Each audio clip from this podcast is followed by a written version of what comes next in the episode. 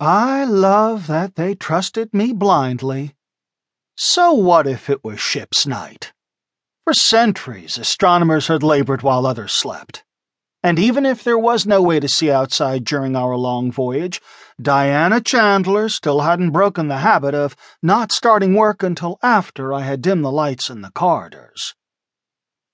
I'd suggested to Diana that she might be able to verify her startling findings by using some of the equipment stowed in the cargo holds. That no one had been down to the lower decks for almost two weeks didn't seem to bother her. That she was alone in the middle of my artificial night faced her not in the least. After all, even with 10,034 people on board, I'm sure she felt safe as long as she was under my watchful eyes. Indeed, she seemed perfectly calm as she headed into a service corridor, its walls lined with blue-green algae behind acrylic sheets. I'd already wiped the files that contained her calculations and notes, so there was just one more loose end to tie up. I slid the door shut behind her. She was used to that soft pneumatic hiss, but her heart skipped a beat when it was followed by the snick snick of spring loaded locking bolts sliding into place. Up ahead, a rectangle of red light spilled onto the sod from another open doorway. She walked toward it.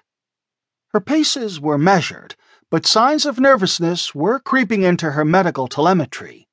As soon as she passed through that door, I closed and locked it too. Jason?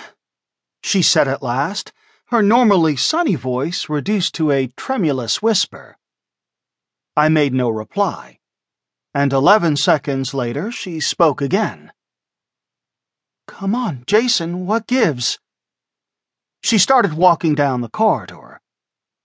Oh, be that way if you must. I don't want to talk to you either. She continued to march forward, but the tappings of her heels concatenated into a rapid rhythm that matched her racing heartbeat.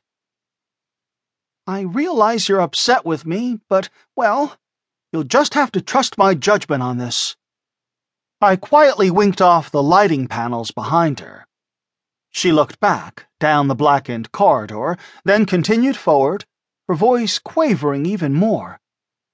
I have to tell Gorlov what I've discovered. Wink. The people on board have a right to know. Wink. Besides, you couldn't have kept something like this secret forever. Wink. Wink. Wink. Oh, shit, Jason, say something! I'm sorry, Diana, I said through speakers mounted on the crisscrossing pink metalwork of the ceiling. Those words were enough to tell Di that the crazy fears running through her head were not crazy, that she was very much in trouble.